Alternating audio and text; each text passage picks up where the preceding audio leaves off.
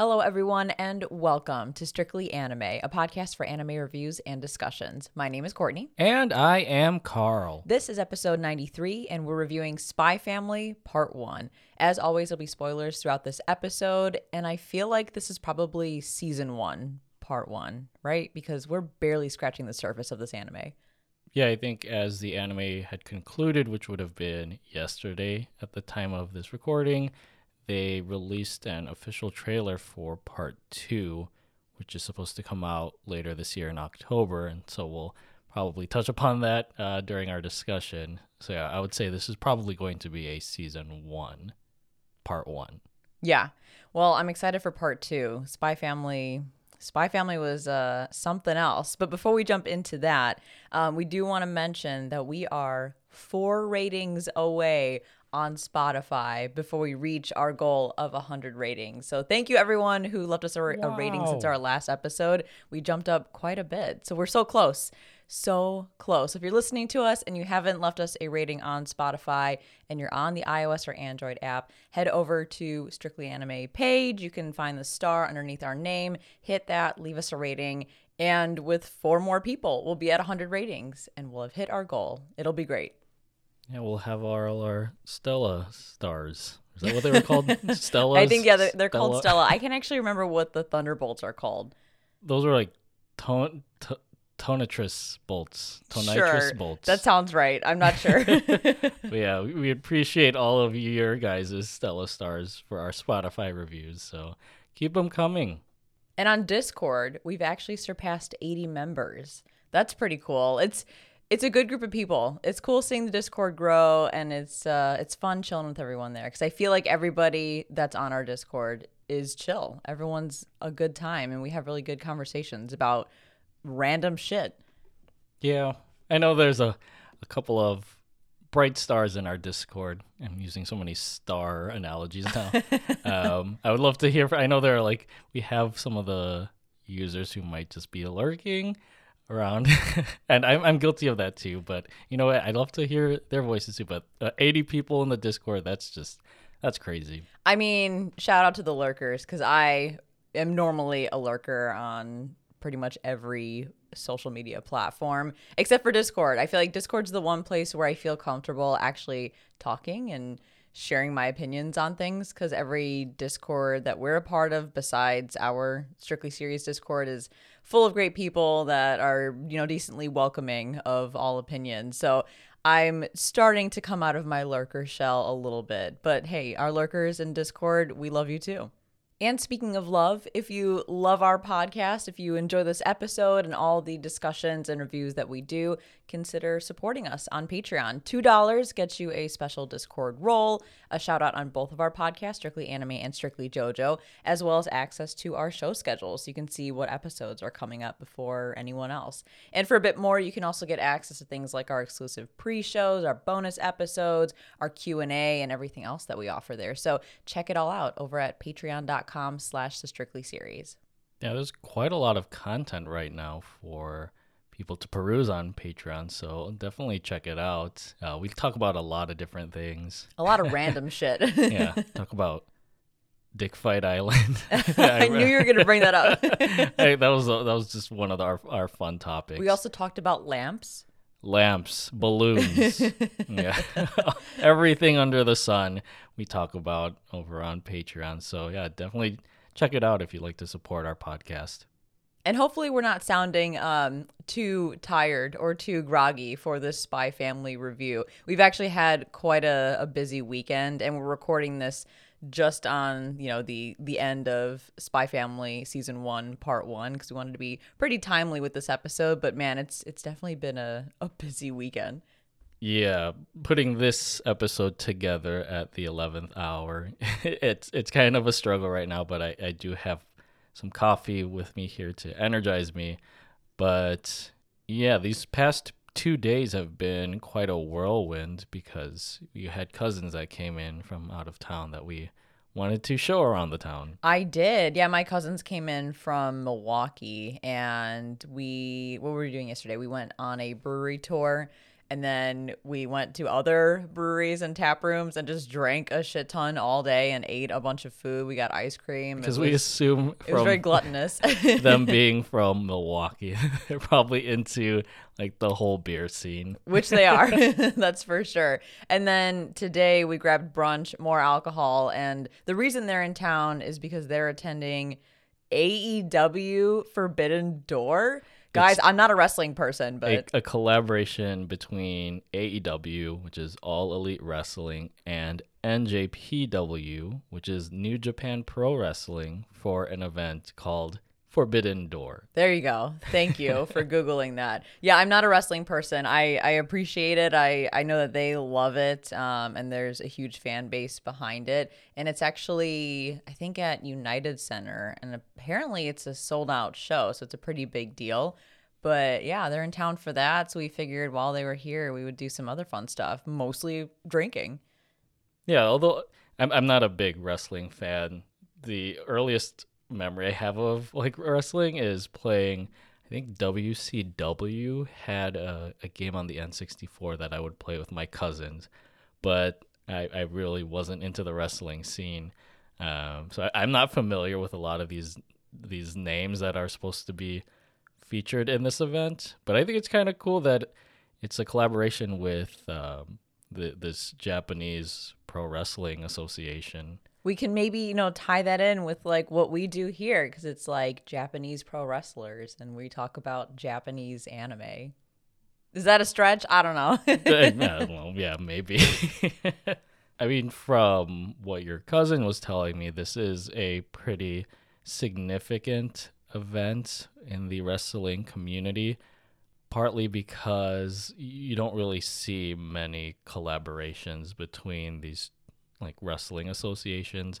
Uh, again, I'm I'm not well versed in what's going on in pro wrestling, but I know that AEW is is separate from WWE. Right? That's what it's called now, WWE, i think not WWF. i think that's what it was called when we were kids Yeah, because I think you had WCW and WWF, which were the two big uh, wrestling promotions out there, and then I think they merged into WWE. But now you have AEW. All of these acronyms. I looked up WWF, and of course, World Wildlife Fund comes up. Yeah. but yeah, I think again this is significant because it's a collaboration not just between two promotional companies for wrestling, but it's uh, one from Japan. Because I know, like with with the world slowly opening back up, you, have these opportunities to collaborate across borders now.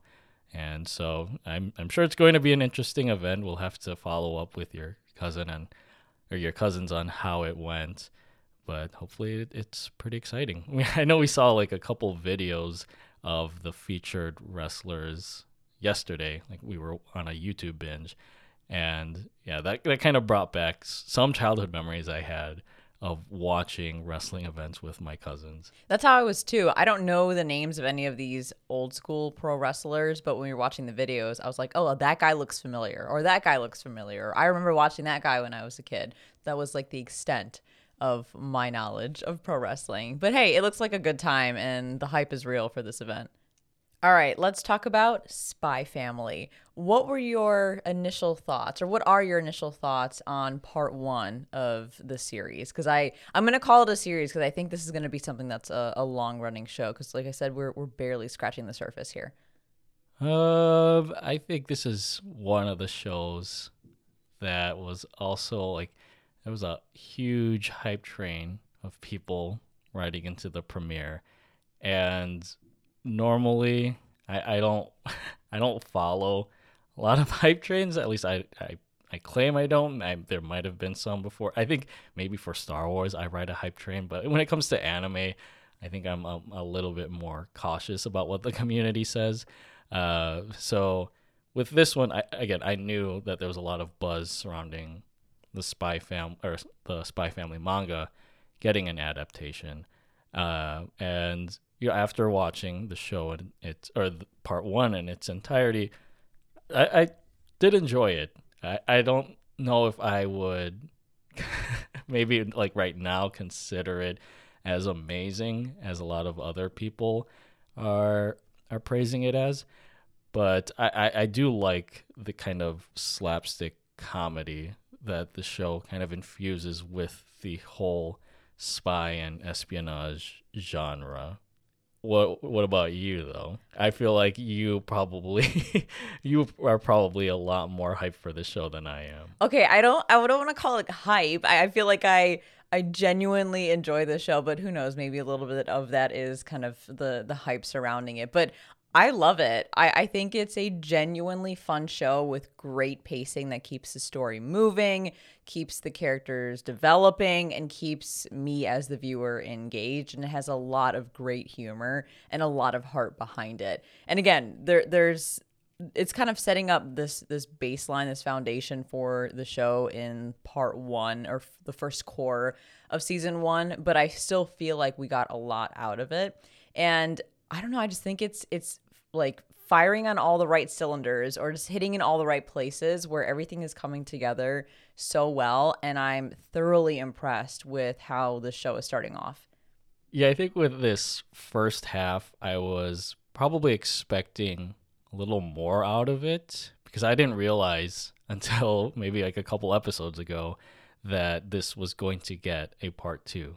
And so in that sense, I kept thinking that the the series was moving kind of slowly, especially with Anya getting into uh, Eden Academy and having to get through establishing this relationship with uh, what was it, Donovan Desmond's son, Damian. Yeah, uh, and having that kind of be the catalyst for Lloyd to complete his mission, because yeah, I think ten episodes in, they, they were still kind of discussing how Anya was still struggling at the school and I kept thinking in the back of my head, like, you, you only have a couple episodes left. When is this all going to resolve? But then I realized, again, there's a part two. And so, yeah, a lot of part one is just laying that foundation for what this world's about. Uh, Lloyd undertaking this mission, which I think is probably the hardest mission for him, not just because he has to gather information about Donovan Desmond, but he also has to act like a father, which I'm sure he's not. Uh, it's something that he's not dealt with in the past, and then also having to work with these other characters that kind of don't mesh well with the way he likes to operate things, like with Anya and with Yor, but them coming together despite their different backgrounds to to help progress this mission forward. Side note if you hear any weird noises in the background, we are almost one week out from 4th of July. So um, there's a lot of fireworks going off yeah, right now. Neighbors testing out their fireworks, I guess. Everyone's very excited about 4th of July, I guess. But if you hear that, just, uh, just bear with us. Ha- uh, thinking about this show in the the category that it sits in which is action comedy i think it just it has a fantastic blend of action pieces in the spy espionage pieces with the comedy elements. I think that all of the characters are funny in their own right and they all play off of each other really really well, especially the forgers. I mean, the three of them have great back and forth, have great banter, have great comedic moments. So I think that this show is a true action comedy and I think it's also laying out this groundwork for something really really cool and really, really promising down the road. I don't even know how far the manga is. Um, I don't even know if they started to tap into like the core of Operation Strix and the core of you know what Lloyd and Yor's professions are. But I- I'm looking forward to getting to that point down the road, whether that's several seasons out, whether it's like next season, whenever it happens. I'm so excited to see that unfold. Yeah, going to Barnes and Noble on the occasional visits I make to Barnes and Noble, uh, I, I always look at the manga section, and there was there was a table at the one that I went to recently, where it's just all of these volumes of Spy Family just strewn out uh, on it. So I, I feel like it's probably still ongoing, um, and yeah, original run March 2019 to present, so still going strong. And yeah, to kind of capitalize on what you were saying, I, I do like the the unique setting and concept for this show where it's it kind of has like these Cold War overtones, especially with the split between Westalis and Ostania, like that East and West concept. Um, and you can also see like the kind of 50s, 60s, what do you call it? Like mid-century modern elements. I love that. Yeah, yeah. the aesthetic. Uh, I, I think you also even see this from other influences in other espionage media. I think more specifically and more prominently, like James Bond, The Man from Uncle, Kingsman, all of them kind of having that same aesthetic that's translated really well into this series. And I know people always make the the comparisons with, of Spy Family with Mr. and Mrs. Smith, that movie with Brad Pitt and Angelina Jolie. Yeah. Um, I think on our Father's Day episode, I also mentioned how I think maybe with with Lloyd's character in particular, he is kind of like uh, Vin Diesel in that movie, The Pacifier, which I told you about last week. Oh yeah, and I was like, "What the fuck is that?" I don't know why I'm like I I don't know if I'm the only person who remembers this movie coming out in like the early 2000s, but yeah, just basically taking a character uh, who's just very well versed in like espionage and tactics, getting them out of their element by putting them into this kind of fatherhood role and seeing how they roll with it. Uh, I, yeah, th- I think that I appreciate that kind of like it's a setting in anime, at least from the ones that we've we've watched up until this point. That's that's distinct enough where it doesn't deal with like you know like the the fantasy elements or the slice of life elements or sci-fi. Uh, it, it's something that I think is pretty tangible, especially for Western audiences. I will say there are some moments in the show that are over the top, but I was okay with that because nothing about the story is trying to be too realistic. I could easily suspend my disbelief when more of the the silly and ridiculous moments happen, like when a herd of farm animals come charging through the school courtyard. Like that was pretty uh pretty silly in my book, but it was something that I could see happening in the show because of the way that it's setting itself up. Like I feel like it's a nice blend of serious spy elements with the just goofy nature of the comedy in this show. And you I think what I also enjoy is the balance between action and slice of life. Like I love slice of life episodes that we get in shows that aren't slice of life at all. Like when you're watching some I don't know, some battle shonen, right? And then there's an episode where they're celebrating Christmas or where they're spending time at home. I love seeing how those characters behave in normal settings, like that rare glimpse into like their daily lives. And this show kind of gives me that as much as it gives me those cool spy missions. So it's kind of that perfect blend of the two. From my viewpoint, I, I wouldn't say that it it blends action and slice of life entirely well. Uh, again, I think it's just because with me looking at this as as a whole instead of as part one and part two, uh, this first part I feel like it, it relied heavily on on slice of life aspects, and I think the first couple episodes you do get these action sequences with with Lloyd and some with Yor but for the most part, I, it, it's kind of like taking the again these characters who are, are used to these epic situations and trying to put them into a, a slice of life box when you, you know that there's potential for them to to do more than that. But i think there is like there's there is a kind of comedy in that where taking things like taking characters as like fish out of water in these putting them in these fish out of water scenarios. Yeah, I would definitely categorize all three of them, Yor Lloyd, and Anya, as fish out of water in this pretend family that they're a part of. I think Anya probably handles it the best because it's something that she she really wants is a normal family or quote unquote a normal family. Um, but it is funny to watch Yor figure out like how to be a good mom, especially when she doesn't when she feels like she's the outsider in this family and then watching Lloyd try to figure out how to be a father when he didn't grow up with a father. And I know everyone has their eyes on Yor as waifu material, but I fucking love Lloyd. I, I I love Lloyd. Like he's he's husbando material and also a literal husbando. And I think it's a f- Is he a literal husbando or I is mean, it just a facade? he's technically married on paper. I mean, they're forged papers, but well, there, there's a technical. if the country recognizes papers. it, I mean, the country recognizes their marriage, right? So I would say he is literal husbando. I would say he's he's still easing into the husbando role because they they haven't properly kissed yet, right? I do have to say as well that it is a breath of fresh air getting an anime with working adults as the main characters. True. And they're in their late 20s, maybe even a little bit older than that, um, but they're not portrayed as quote unquote old. Like, that's amazing. I know we talked about that in our anime trope tier list episode. I think it was like episode 88 um, where sam from anime summit joined us. And it's nice to it's nice to get that. Like i i like seeing adults um, portrayed as adults and doing adult things in anime. And this is certainly that type of situation. I think Yor is 27 if i read correctly. And i think lloyd's age is unknown but people estimate he's probably like a year or two older than Yor Yeah, I, um, I just did a quick Google search. Yor Forger's age is 27.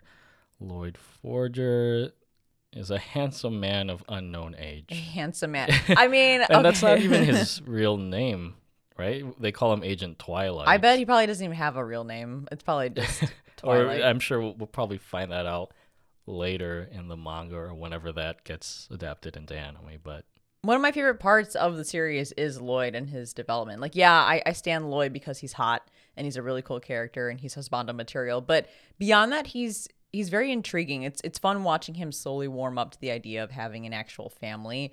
And I would say in the beginning of their relationship as a pretend family, Lloyd doesn't even think of Anya and Yor as anything more than like pawns in his mission. Not in like a bad or malicious way, but more in like a practical way because he's got to achieve his his mission. He's got to achieve that goal. But as time goes on, he starts to genuinely care for Anya and want to be a good father to her, and then wants to be supportive, um, a supportive husband to Yor. And we get a little bit of his backstory. We find out he was an orphan himself who never knew a real family, and he doesn't know what he's doing as a father and as a husband, but just wants to, you know, be successful in his mission. But then again, you you get those moments where he looks at Anya and Yor again as more than just pieces of this larger puzzle, but actual people he cares about and wants to do right by. So I enjoy seeing that. And also, I saw a screenshot, I think in the first episode, where it shows Lloyd's profile, and apparently he wears black underwear.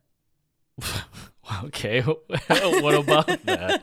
I just Is thought that- you needed to know that. I will share a screenshot of where of the the moment it tells you that his pantsu are black in the Discord so that everyone can enjoy that. All right. Well, there you go. If you want to be a, a, a great spy like Lloyd, make sure you have black underwear in your your dresser.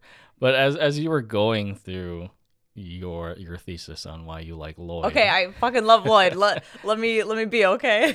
um, I, I was thinking he's very similar. Here's my Star Wars Star Wars reference. He's very similar in nature to the Mandalorian, where because of these- Baby Yoda? Yeah, because like both these characters are kind of by the books. They're they're very skilled and experienced. Uh, Lloyd as as a super spy, and with Mando as a, a bounty hunter, and then they they get this mission where it's them kind of having to protect a, a child in their respective ways. Again, Lloyd with Anya, and Mando with spoiler alert, Baby Yoda, and it again it takes them out of their element. But I think that as they interact more, or to speak more with Spy Family, as Lloyd interacts more with his his little spy family, Aw. he starts to realize kind of like yeah it, it's great that he's a spy and all and he's skilled in these things but finding out what are the more important things in life which is to connect with others and, and raising a family and empathizing uh, which harkens back to like the incredibles that quote no man is an island right I know I, I just went from Star Wars to Disney. I, yeah. I'm like that meme with the lady and all the math equations. Wait, they said that in in The Incredibles?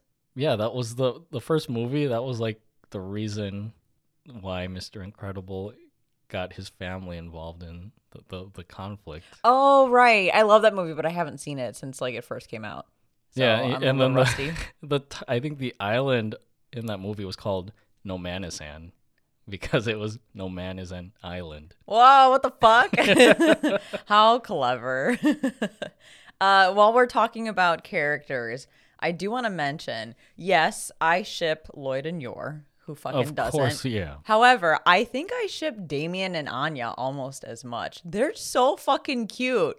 They're really fucking cute. You're giving me a face like what no, the no, fuck? because now I'm I'm thinking like on Twitter. I don't know how it came up. Maybe like the the algorithm just thought I wanted to see them.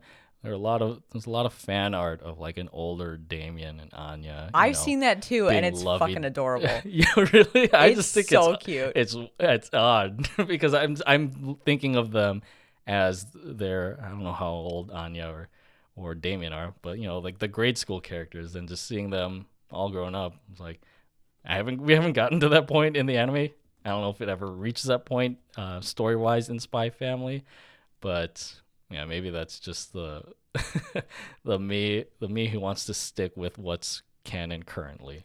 Um, Damian, I looked it up. Damian is six, and I believe Anya is a couple years younger because when she's introduced in episode one, she lies and says her age is six, but but she's actually probably four or five. Mm, I kind of remember that. But I, I think it makes sense because I, I like to think that that fan art of them as like teenagers shows that they've built a, a relationship and have grown closer. But I just I love them. And I think a big part of that has to do with the fact that yes, Damian is a total tsundere boy, and I mm-hmm. love tsundere boys. They're so cute. It's adorable watching him when he gets flustered about Anya because he doesn't want to admit that he has a crush on her like a true tsundere, but he definitely does. Yeah, I mean those are those are cute moments, of course, because he doesn't know how to to process his emotions, and especially because he's also like dealing with his reputation as the son of I don't The second son. the, the, the, the second son of Donovan Desmond, which I forget what his title is. And I think he's just an important figure in Ostania's government. Um, so him having to deal with the pressures of that, but also trying to like wrestle with his feelings for for Anya. Going back a little bit to Lloyd and Yor, shout out to all the Oregairu fans out there. It's like Hachiman and Yukino are reuniting because Takuya Eguchi and Saori Hayama, I believe her Hayami, uh, is her name, I believe. Did I write that down correctly? Hang on, I'm checking. Saori, yeah, Hayami. Hayami, okay. Um, they are the voices, of course, of Lloyd and Yor, and we're the voices of Hachiman and Yukino. So it's just cool listening to them. Uh, I just know Takuya Eguchi. Um, quick rundown: he did Hanma from Tokyo Revengers, Domas from Ranking of Kings, and Takeo from My Love Story. Did you know that? Yes. Okay. And then for Saori, she was Shinobu from Demon Slayer. She was Nishimiya in A Silent Voice, which was interesting. Oh, I didn't know that. Oh my god. And she was Rachel in Tower of God. She was Rachel? oh my god. but I like I recognize her kind of sp- soft-spoken voice, and you know it makes sense for for Yor and Shinobu and all those kinds of characters. But when she gets mean, she gets really mean. I also want to acknowledge the animation. I mean, how can you not? It's insanely clean. The collaboration between Cloverworks and Wit Studio is a powerhouse collaboration and it shows. I think they've whatever they're doing behind the scenes, they've definitely struck a balance between these two studios because everything looked fucking gorgeous. Yeah, you were reading an article, and I think it was brought up by someone in our our Discord. I believe it was Drew. Yeah, um, where they this collaboration between Cloverworks and Wit led to them, or I don't know if it led to them, but it, it was just part of them founding a, a new company, which is escaping me, but I'm, I'm trying to look it up. Oh, yeah. Cloverworks Wit Studio Aniplex, Shueisha jointly established established new JOEN anime company. Uh, so who knows what el- what other projects are going to come from this collaboration? But yeah, I, I can't I can't fault this anime for not looking gorgeous. Like every episode just looks consistent uh, with like the bright colors, just how how well animated the characters are, and you know I don't think there was any sort of dip in quality that I noticed. And I believe that article also mentioned like each studio takes like like one takes the odd numbered episodes and the other takes the even numbered, but you really couldn't tell a difference.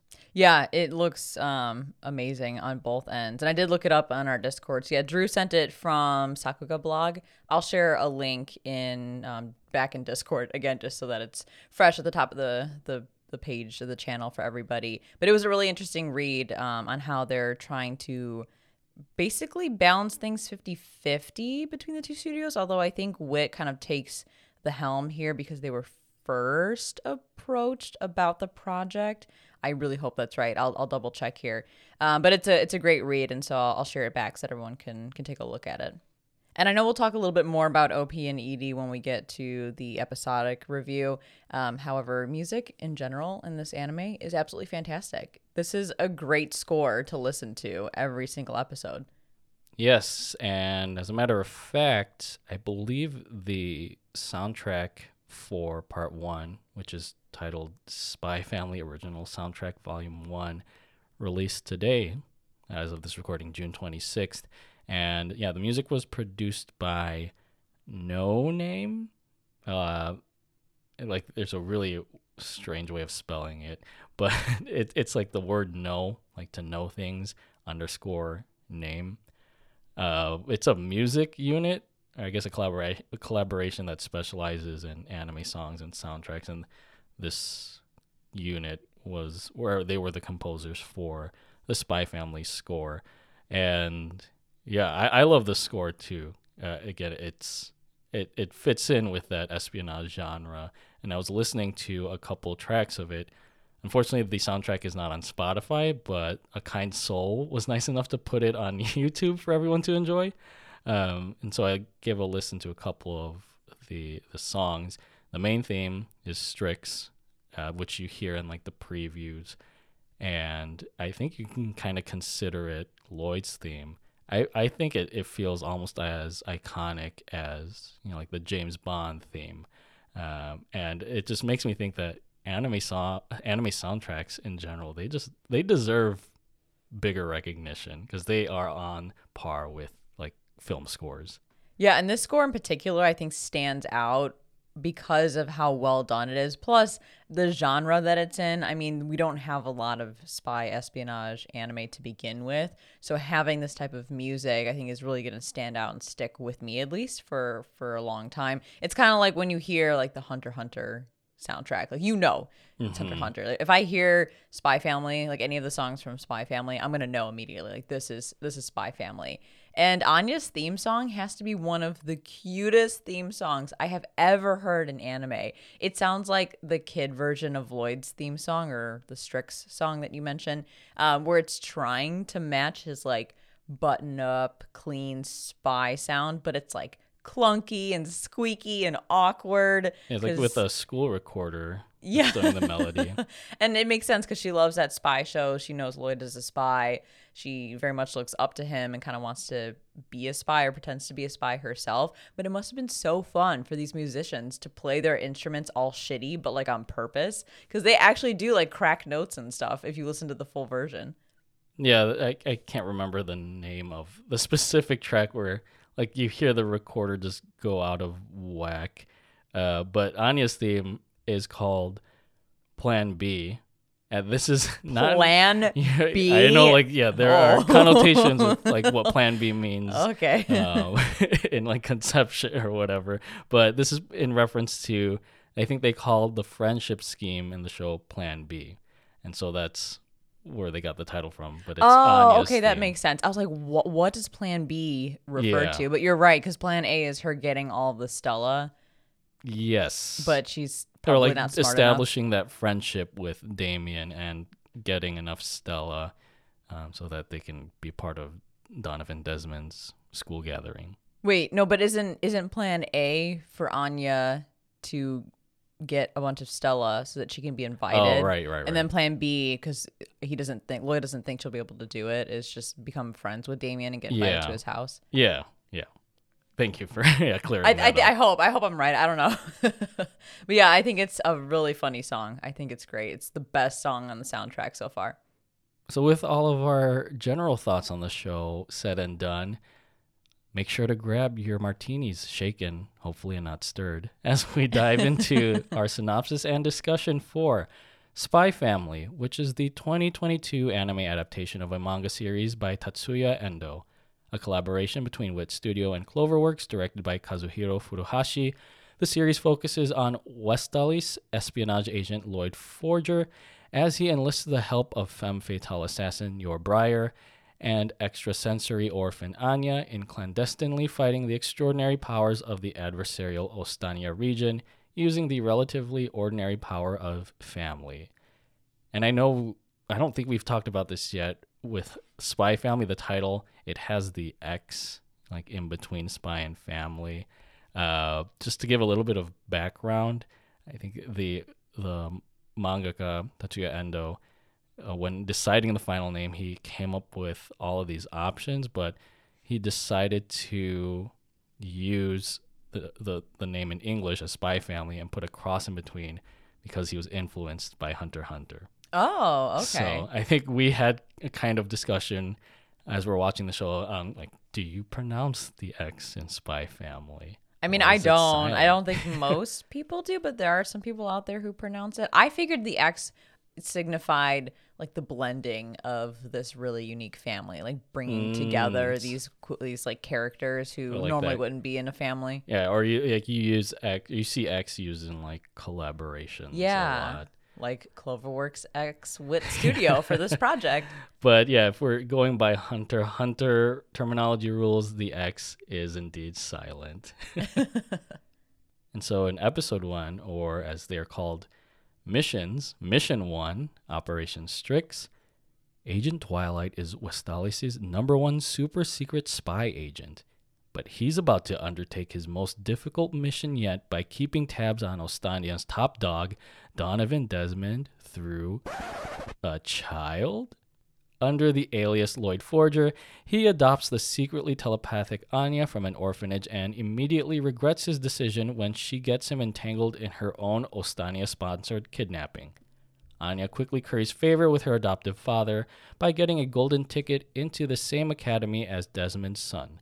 But little Anya's gonna need a big mama to be a top scholar. A big mama. I don't know. Do we get the OP in this first episode?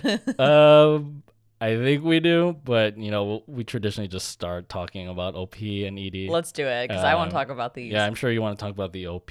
Hell which yeah. is titled Mixed Nuts by official Hige Dandism because that's basically what this family is a bunch of mixed nuts. And Anya loves peanuts. It just all comes together. It's great. Yeah, official Hige Dandism is quickly becoming a band that I'm interested in. Thanks to this OP and the OP for Tokyo Revengers. They're great, and the lead singer has a fantastic voice. I've been diving into their albums as of uh, recently, but this song in particular is a lot of fun that really has that espionage feel to it and somewhat kind of has Anya's perspective during like the bright, fun parts of the songs. And the visuals are just great. It's a cute mix of art styles between, you know, the the the car- I was gonna say cartoonish, but all of it is technically cartoonish. But the more stylized, artsy looking parts during the verses, and then during the chorus when they go back to the anime style um, and show some of the action pieces. I, I like the blend. Normally, that would be tough to make those mesh well, but I think they did a good job with this one. yeah, like you said, I think first half kind of focuses on that that artsy aesthetic. It had similar vibes to like Catch Me If You Can, the the opening for that film, which I know I, I mentioned in our Great Pretender review. Their OP also had that sort of sort of look.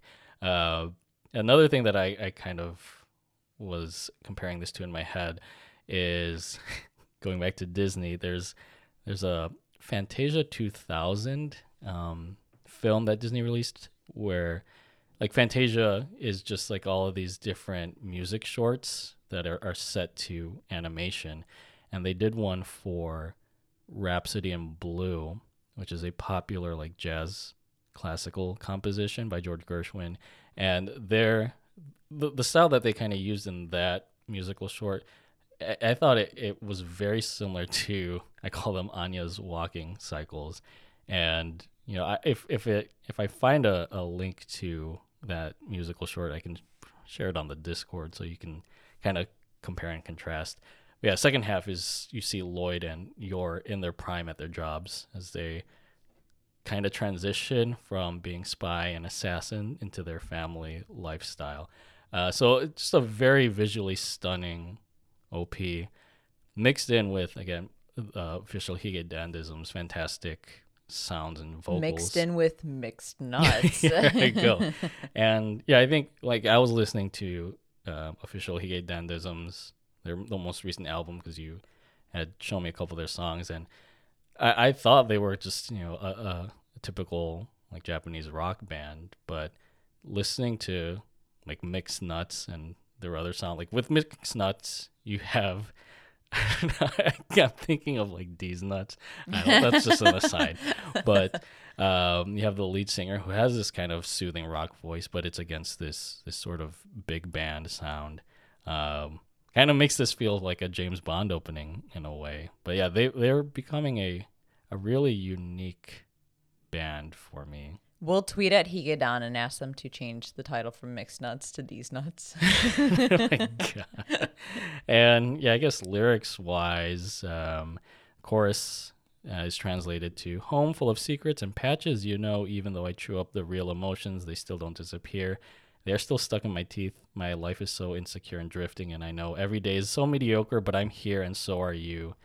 Um, I, I want to say this is kind of from Anya's perspective um, with her saying every day is so mediocre, but I'm here and so are you. I think that's kind of her, like with her being in an orphanage for most of her life, now finally getting a family, she kind of just appreciates the the quote unquote mundane side of family life, even though she has two parents who are far from mundane. And ED wise, we have comedy by Gen Hoshino which we know. Hoshino, we know. Um, as I was like, why are you laughing? What's funny about that? It just sounded the same. But he voiced Buddha from Saint Oniisan, which we reviewed a couple, not a couple episodes, but I think um, a little while back. Yeah. Uh, this song is vibes, like just a chill vibe, slow tempo groove. Another thing, or another ED or or segment that focuses on Anya, like the OP, as she kind of walks the line between her family and the stuff that she does on the daily. Um, even lyrics wise, this too, with the chorus, Every Day with You makes my life a comedy, which is where the title of the song comes from. Our daily lives full of laughter will continue on. So I think, again, this is just Anya's perspective on her longing to be a part of a family and just enjoy it to its fullest. Yeah, the song is a fucking vibe. I I, I totally agree. I actually put this on when I'm working because it's just so nice to listen to.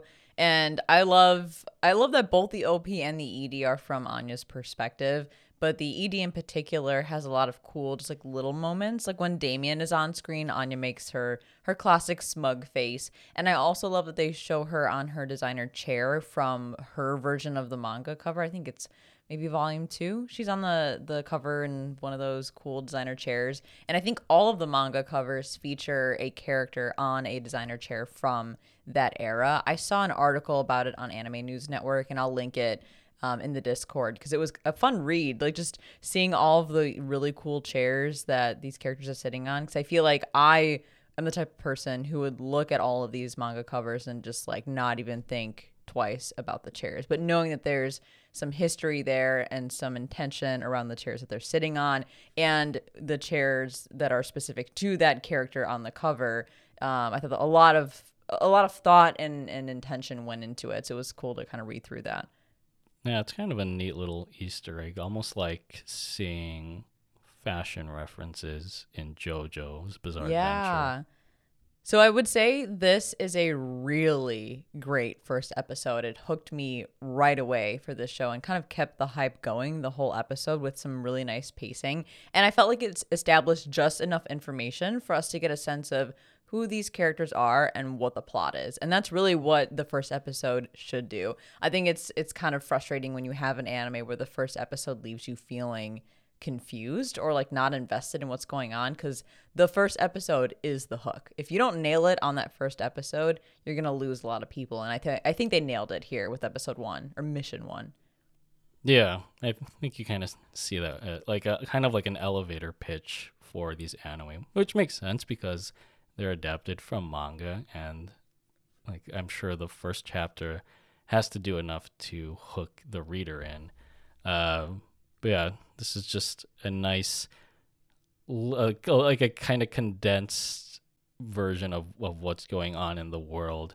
Just to kind of clear up, because I know we were confused about this before recording. It's it's Lloyd who's part of Westalis, uh, the country Westalis, as part of the Wise secret organization, and they're they're engaging in espionage acts against Ostania, which is their neighboring country, and Lloyd is tasked with investigating Donovan Desmond, who is the leader of, I think, the the reigning political party in Ostania, and is planning to start a war.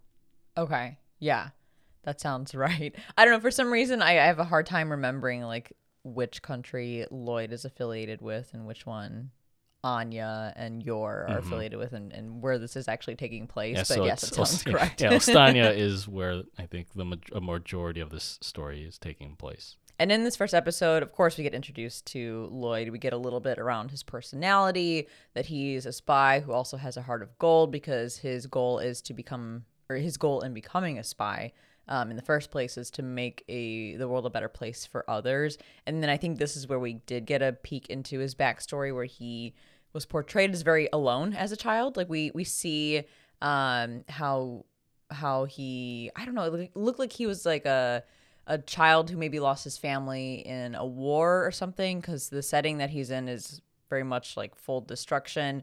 We also get a peek into how gruesome his profession can be, um, where he I think at one point in the episode even surprises himself by relaxing a bit when Anya passes the entrance exam, and then where he wakes up in a panic when he realizes he allowed himself to fall asleep in front of someone else and instinctively thinks that Anya's trying they're going to try to kill him. Like that's it was funny to watch those moments, but when you think about the deeper meaning, it actually has a pretty dark side to it. Yeah, I I, I didn't think of it like in that sort of dark way because I had forgotten that Lloyd had grown up an orphan and kind of has to like fend for his own and that's why he's so like by the books and just precise with everything um, i i, I kind of saw it more as you know like because lloyd is like just naturally this this skilled uh, espionage agent that he's getting used to these sort of emotional connections with people especially with anya kind of curling up next to him on the couch um, and then him even wanting to to rescue her um, from that hostage or like that kidnapping situation um, because he he feels like a, a, a bit of uh, of attachment to her, even though he doesn't want a child to be part of his mission. Um, kind of planting the seeds for that, but yeah, I can see how now it's kind of tied into his his pretty dark past. That's a good point too, because I think at the end of the episode, Lloyd looks at Anya and thinks, okay, things might not work out with this particular child. I'll take her back to the orphanage. Then she can just like live her life and be or whatever. But then he realizes, like, is that really going to put her in a better situation? Mm-hmm. Is that going to give her the best opportunity? And this is where we start to get that development with Lloyd or kind of see him flip back and forth between being a spy and being like a father or like a you know a genuine good person and we'll have more of these examples as we go on through the episodes. I was also worried about Anya in the beginning, just straight up, because typically in anime, when you have a child character that's voiced by an adult, it doesn't feel like it's being voiced by a child. It's it feels like it's being voiced by an adult playing a child, where clearly they don't sound or behave anywhere like a child would. However, I was pleasantly surprised right off the bat with Anya's voice actress. Um, the character herself is super funny. Um, she's also very useful, having telepathic powers. But the cherry on top really is the voice acting. I actually thought for a second, I'm like, oh shit, did they cast a child voice actor for Anya's character? And I looked and I'm like, no, it's an adult, but she's doing a fucking amazing job. Yeah, the VA is Atsumi Tanizaki. Um, she actually did Juju from My Dress Up Darling. Oh, okay. Um, she did Mujika from Promise Neverland, and Tome Kurata from Mob Psycho 100, which was the female classmate who was trying to get Mob to go into the that club. And I'm looking here. She's Emporio. Oh, That's why she's okay. When I saw her face on like an interview, I was like, why does this person look so familiar? I should have looked. Yeah, she plays Emporio, which is I, we recognize her from some of the promo material that uh, they put out for Stone Ocean. So there you go, Emporio. And I, I kind of like um, in this episode they introduce Anya as test subject 007. It's a nice Oh, reference yeah. to to James Bond, um, and also just the fact that she has these telepathic abilities, kind of giving her almost like a, a, Eleven vibes from Stranger Things. Granted, we only watched the first season of Stranger Things, so can't say much on that front. But just how that kind of adds a, a new element to the show moving forward. Um, it's you know like Anya always has these surprise faces or shocked faces whenever she hears the thoughts of either Lloyd or Yor. But as we'll see in coming episodes, she she uses this ability to her advantage when kind of like gaining favor with, with one of them or helping them out in a situation, or even at, at the Eden Academy where she also kind of tries to use it to help advance herself at that school, but it's not to much success. Uh, obviously, this first part um, doesn't touch upon like why she has this ability, but I'm sure that like that's something that I, I'll be curious about moving into part two or even in subsequent seasons of of Spy Family. In mission two, secure a wife. You're gonna be in for a treat with this episode as we learn of a secret female assassin in the Ostanian capital of Berlin whose secret identity is in jeopardy at her administrative cover job until she runs into Lloyd at a tailor shop and their faux marriage plans become sewn together. In what could be considered the most explosive first date night ever, Lloyd rushes to his appointment whilst doing cleanup work from his previous mission, and our austere agent seals the deal with Yor and using a grenade pin as an engagement ring shows very literally till death do us part. Yor is great. I get why she's waifu material. She's fantastic. Um, and in this episode, we get some of her backstory right away, similar to Lloyd in the last one, where we find out she's not as like I don't want to say well put together, but like as buttoned up or as on top of things as Lloyd is. But she's more of a transformative character who goes from somewhat of an airheaded person to like a full on assassin when she hears about you know, a new mission that she's got to complete or a new person she has to assassinate. So it's kind of cool seeing her um, and and seeing how she interacts with Lloyd because again, like Lloyd knows what he's doing. He's on top of shit, but he puts on a facade when he you know plays uh, the father or the husband versus Yor, who's genuinely being her normal self, um, but hasn't really shown anybody her full assassin mode yet. Yeah, it's kind of like a, a a switch flips in her head that takes her from this from this like, kind of airheaded personality to someone who's just really honed in on their assassination skills. I think they refer to her as the the Thorn Princess, um, Yeah. as her assassin um, identity, and I, I believe we we saw her in action in this episode and she's she's wearing that black outfit that I, I see now everywhere. Her Like, iconic dress. yeah, um, with cosplayers and, and now there's like a, a figure like a what do you call it like the teapot figure A teapot. the noodle the noodle stopper figure. Oh yeah. Wait, there is. There's a noodle stopper of Yor. I think it is where she's like sitting on top of something, or maybe it's just a regular figure where she's just you can, you can put her on the side of a shelf and she's sitting. Oh, it's her pose from I think her. Wait, wait, wait. Pop ups. I don't want to save ten percent. Thank you though. Um, it's her pose from her manga cover, I believe. That's how she sits on the chair that she's in. Oh, the the chair that she's on in her manga cover. is it a noodle topper or is it just Noodle stopper, yeah. Noodle stopper. Okay. That's cute. I like that. Yeah. Um but yeah, with this the seeing her in action in this episode, I was hoping to see more moments like this throughout this first part, but I feel like we barely see any more of like Yor's backstory until we are introduced to her brother, but even then it we never see her in her assassination missions like I'm we sure do we'll with get uh, more of- Lloyd. I'm sure we'll get more of that maybe in the next half, the next cour. Mm-hmm. But you're right. This was very much focused around the first cour was very much focused around Lloyd and around Anya, and Yor is still kind of becoming part of the the bigger story. So I I imagine we'll get plenty of her uh, moving forward. I, I do really like the proposal part of this episode. I thought it was very cute. It was very on theme. It it was perfect for this type of show. It was over the top with explosions and bad guys chasing them and he Lloyd used a the ring from a grenade as the ring he proposed to her with and all the while neither of them thought anything suspicious about the other person throughout this whole sequence and really this whole entire cour. I'm like I, I'm amazed at how smart these characters are, but when it comes to each other and their professions, they are completely oblivious. I'm curious if like that grenade pin proposal was an homage to something, but um, I I think that was like original to this anime. I could maybe someone can correct me. I I thought I don't know if, why I thought like this would be something out of Mr. and Mrs. Smith. Um, I've only seen clips of that movie, by the way. What? It's a good movie. We'll watch it. Then you'll have context for the rest of Spy Family. In mission three, prepare for the interview.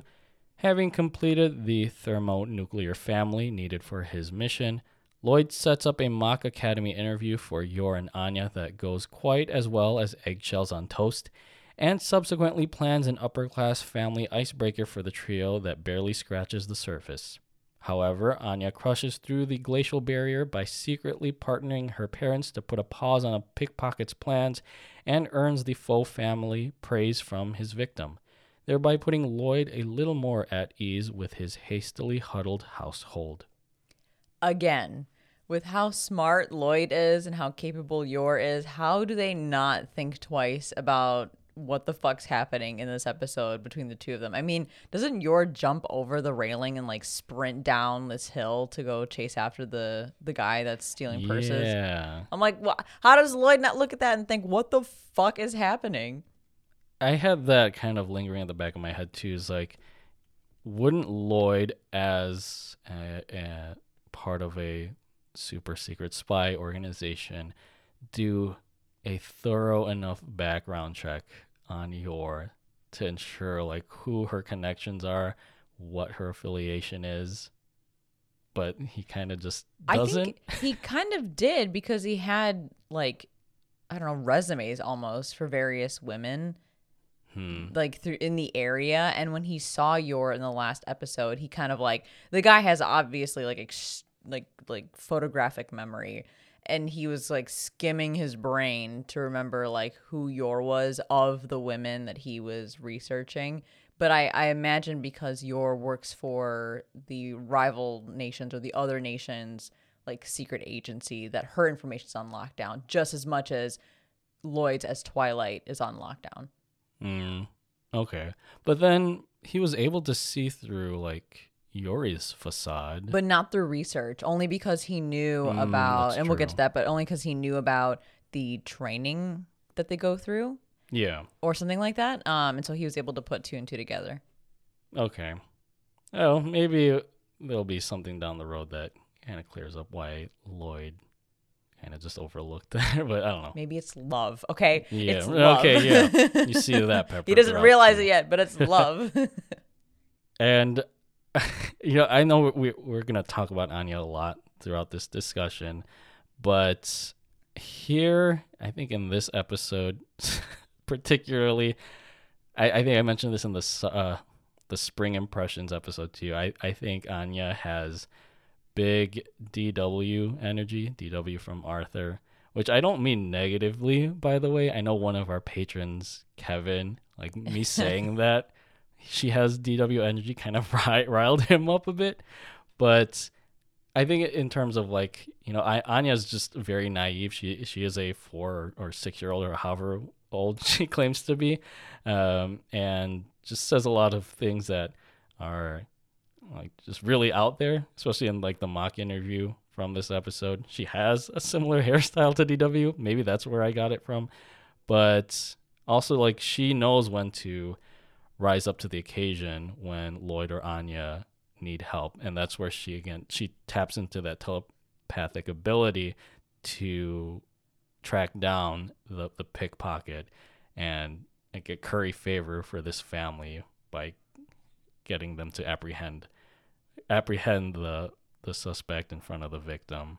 So, yeah, props to Anya because I thought she was gonna be super annoying in this series, which she, thankfully she's not. I I've learned to to accept her because she's a she's a far fetch from Frederica from '86. Holy So- shit! Yeah. Oh my god, Frederica. Um, for anyone who's watched '86, Frederica is the epitome of the annoying anime kid. Where, like I said earlier, it's clearly an adult voice acting a child versus someone trying to genuinely be a child.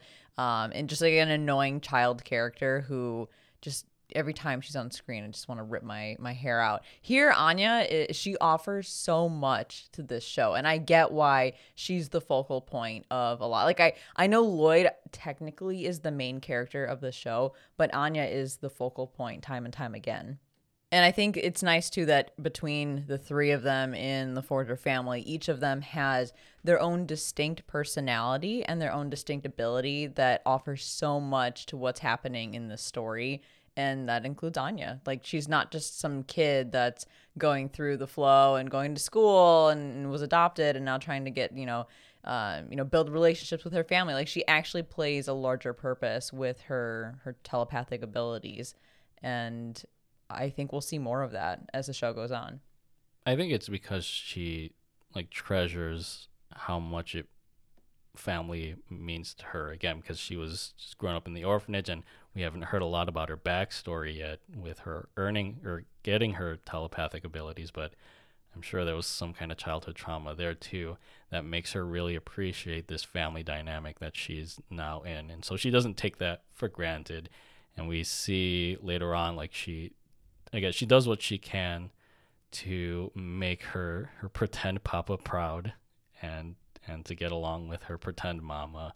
Um, again just because she she treasures this thing that people might take for granted. In mission 4 the prestigious school's interview the forgers forge onward to eden academy where lloyd notes that their every move is being observed against housemaster henderson's barometer of elegance including Anya's quick reaction to a barnyard breakout. Despite the interview going as planned, one housemaster sabotages Anya's self assured spirit until best Papa Lloyd punches his way in to protect her dignity. While Housemaster Henderson justifiably knocks the living daylights out of that house bastard, the forgers try to keep their heads up and await their results at home under the sleeping night lights. The first half of this episode was good. The second half w- was the best. I, I really enjoyed watching them do everything that they were doing as part of the actual interview.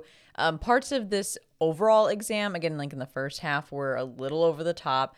Like the kid stuck in the grate, the animals escaping, and having to change clothes three times. Um, but I, I love the pacing that we're getting here because it's only four episodes in and we already have the main characters introduced and the exam is taking place. Like they, they just kind of keep things moving along um, at a good rate. I also really like how we get another moment of Lloyd's kindness. He tells himself not to get worked up and questions why he's getting so defensive over his pretend family members, but then, you know, he's like slowly realizing that he does genuinely care about them. And then on top of that, you have Anya crying about her mom, which was super fucking sad. And I am really curious now about her past. Like, something hit her really hard during this interview when they brought up her her actual mother and I'm like what the fuck happened? What happened to this poor kid? I need to know. It was when that uptight housemaster, I think, I think he asked Anya to rate her old mother and her new mother. Is that right? Yeah, I think so or compare them in some way. Okay, I didn't think I didn't think of in the context of like who like what happened with her old mother because that that just brings up an interesting point. I think I think like I took it as like the housemaster was just so critical of of Yor and Anya knew like of Yor's true nature and that's what kind of made her upset. But now I see it as like Oh. a no, it could be like a comparison of how like Yor has treated her so kindly uh, in, in comparison to what Anya's biological mother might have done to her. I I took it the other way that she remembered her biological mother and then something arose in her that that made her start crying, which got me to wonder like what the fuck happened with her with her mother with her parents um that, you know, led her to be an orphan with telepathic powers. Mm-hmm. So may, I don't know, maybe it could go both ways, maybe it could go either way. Um, but something really something really triggered something in Anya and caused her to have quite a, an interesting reaction.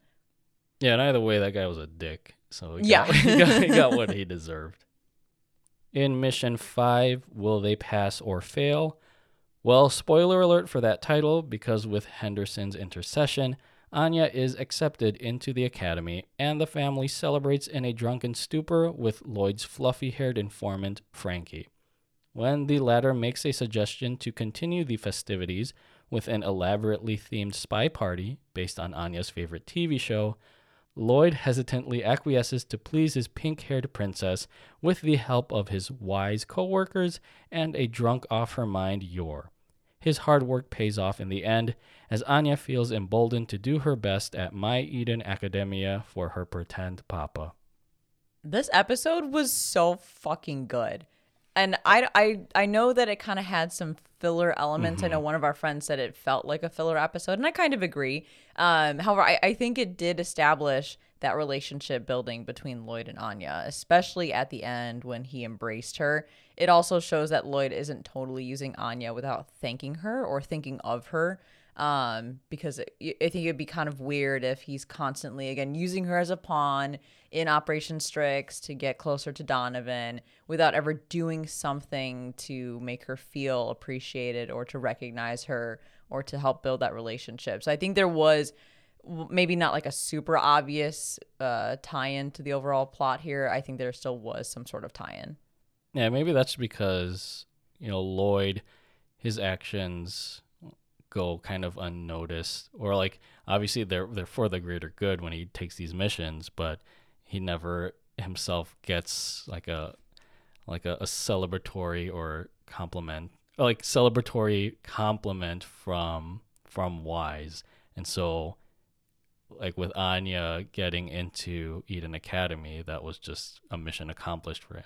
But then here again it's it's establishing that emotional relationship with Anya that starts to open him up a little bit more and you can kind of consider his empathy with these these I guess co-agents in his family. And when the episode started, I was like, okay, this is to be a dumb episode. It was a weird premise, but like I said, I ended up loving it. The show itself is silly and ridiculous at times, and it doesn't take itself too seriously. And I think this episode is a great example of that. And I mean, the highlights, uh, they're just, I have a whole list of them here. So Lloyd, of course, is great in this episode because He's obviously out of his element for the first time in his career as a spy, having to treat Anya to this like over the top celebration for her getting into school, but he makes it happen. And he says it's for the mission, which, yeah, it is, but he gives her everything she wants with little resistance, probably because deep down he really cares about her and wants to be a good father figure to her. And it was so, so fucking funny seeing how embarrassed he got to put on that costume and act out lines in front of the other agents. Like, that was pure gold to me. Yeah, I wish Lloyd were my father and put together like a grand party for me.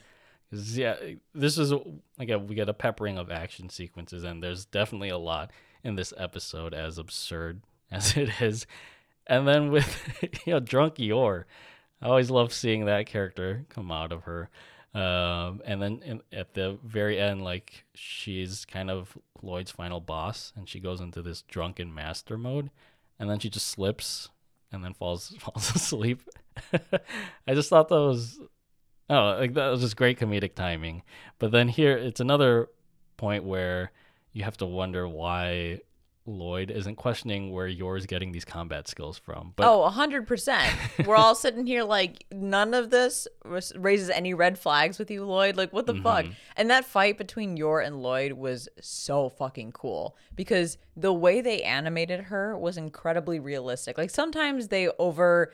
Um, over like accentuate female characters fighting in anime, which is totally fine if it fits that aesthetic. Like I think about um, I don't know, like magical girls or whatever. Like it's just very over the top movements. But here we see a very raw, real portrayal of Yor's fighting abilities. And she was putting Lloyd in a fucking corner. Like she was like literally like- like boxing the shit out of him. yeah, Like, it was this. it was great. And then like you said, she breaks a heel and then falls asleep. And that was it.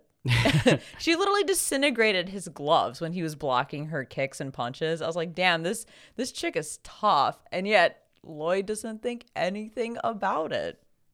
maybe you can just chalk it up to you know some people get stupid amounts of adrenaline where when they're drunk and think that they can do anything. I mean, she did tell him that she's really good at self defense or like took self defense classes, but I, I still think Lloyd's being kind of dense here. Yeah. I also really liked the agents fanboying over getting to see Twilight in person and in action and getting um, like super into their roles as the quote unquote bad guys in this whole celebration for Anya. It was absolutely hilarious. And whoever was animating this one, whether it was Cloverworks or Wit, they were pulling out all the stops just for this fun episode where they were play fighting because what the fuck? They didn't have to go this far with the animation but they did. The entire thing was animated with such a high level of, of quality and with such clean fluid animation. It was so nice to watch. Even them just trying to shoot each other with toy guns right? Or lloyd trying to like run from point a to point b while little balls are getting thrown at him. It's just it was so over the top in the greatest way and I, I could easily rewatch this episode over and over again It was definitely a highlight of of this first part of what I assume to be season one, especially because as you could, as you said at the beginning, this could be considered a filler episode, but you know all the stops were pulled out, all for Anya's sake. In mission six, the friendship scheme, Anya gets dressed to the 009s for her first year at My Eden Academia while Lloyd is briefed by wise admin Sylvia on how the fate of the East and the West relies on our miniature eccentric psychic's ability to gain good noodle stars and earn a spot at Desmond's school dinner party. Yor prepares Anya for her first day in quite unorthodox ways, while Lloyd pulls strings for his faux daughter to end up in the same class as Desmond's son, Damian.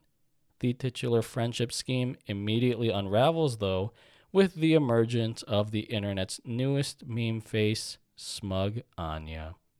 As I mentioned earlier, I love the blend of action pieces with slice of life pieces because here we go from Lloyd, I think, having breakfast or something with his family to entering a secret area via a photo booth as like the fucking bomb ass music starts playing in the background. That was really cool. And I think is when he was going to see his boss for like some update on Operation Strix. Yeah, agent handler Sylvia. And then right after that, we get to see some relationship development between Yor and Anya.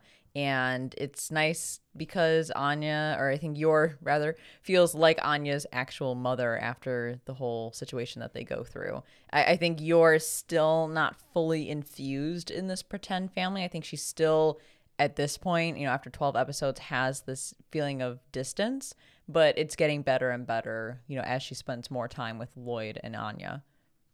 Yeah, I think she's still kind of unsure of her role as a mother in this, but you know, as as she kind of defends Anya's honor against the the the that group at the supermarket that were planning to rob them, like I think Anya kind of cheers her up and and in saying that she wants to be as strong as Yor and asks for for training her at home. Um, and that it leads to the moment later in the episode where Anya punches the shit out of Damian. Let's So, talk like, about that Mom, moment. like mother, like daughter. That was such a good moment. I mean, for Anya to get in trouble on her first day, that was like Lloyd's worst nightmare. And he keeps mentioning his anxiety, and you could tell he's just so out of his element with this mission. And lo and behold, she she gets into trouble because she punches Damian. I mean, he kind of deserved it, not gonna lie. Um, but I thought it was just like it added a little bit more to the situation when Anya looked first to see if the teacher was was facing their direction before decking him in the face and then the smug face that she kept giving right before that moment it just uh, was a great way to start off Anya and Damian's very rocky relationship I think she got that one tonight Tonitrus bolt from from the incident. oh that's right she did Yeah, I think was it eight of those, and you're expelled or whatever. Um, so yeah, not a great start for for Plan B. And I like how at the end too, you you get the class picture that shows the family with like distraught faces. But then you also see Damian in the corner, and he's just by himself. Yeah, I didn't notice that at first until someone posted a screenshot of the the picture and I looked again. I'm like, why is that little kid in the corner by himself? And I think they do confirm that in a later episode. Um, They reference that photo. But yeah, I think that's going to be a big plot point for Damian. The fact that he's the second son of Donovan and that he uses the the Desmond name to his advantage at school, but really is he seen the same way as his brother who's his older brother who's, you know, a revered member of this family. I also liked um Becky. She has like this this bomb-shaped hairpin, doesn't she? And her family owns like an arms manufacturing company. I thought that was a nice little detail for her. Does she have a bomb shaped hairpin? I think she does. Let me look oh yeah, I see it. It's like a kind of like the little Bob-omb you see in Mario, and there's a little star at the top. It's so cute. I'm like, what a nice little detail for Becky and her family who make explosives. And of course, I think the highlight of this episode is the meme face that Anya makes.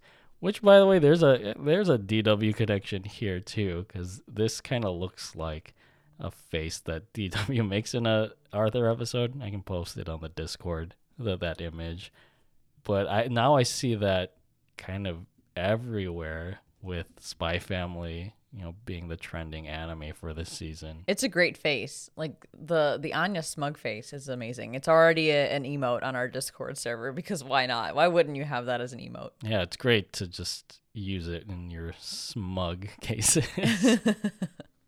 I did notice that um, the way Anya speaks compared to everybody else is is a bit unique. Like Anya speaks in a more infantile way than the other kids, um, who have more of that, as I talked about earlier, have more of that like adult portraying a child type of feeling to them.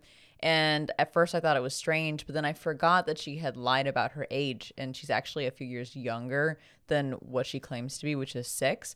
So it's weird to think that she has to behave in a more mature manner than what is normal for someone of her age or where she's actually developed at that point. So she's, I think, intentionally sounding different in the way she speaks than the rest of the kids because, yeah, she's younger. And then on top of that, I also did notice that Anya didn't understand why the kids in her school had the same clothes on as her. And at first, I didn't think anything of that statement, but then I thought about it a little bit more and I'm like, she's never gone to school before. And so she doesn't understand the concept of uniform. She's always been in an orphanage where they just kind of wear whatever. And so it's like these little things, these little hints that they drop, you know, between Lloyd not wanting to fall asleep in front of other people and Anya not understanding what uniforms are that play into these characters' backstories that just make me so excited to learn more about where they came from. Yeah, I forgot that Anya is technically younger than everyone in her class.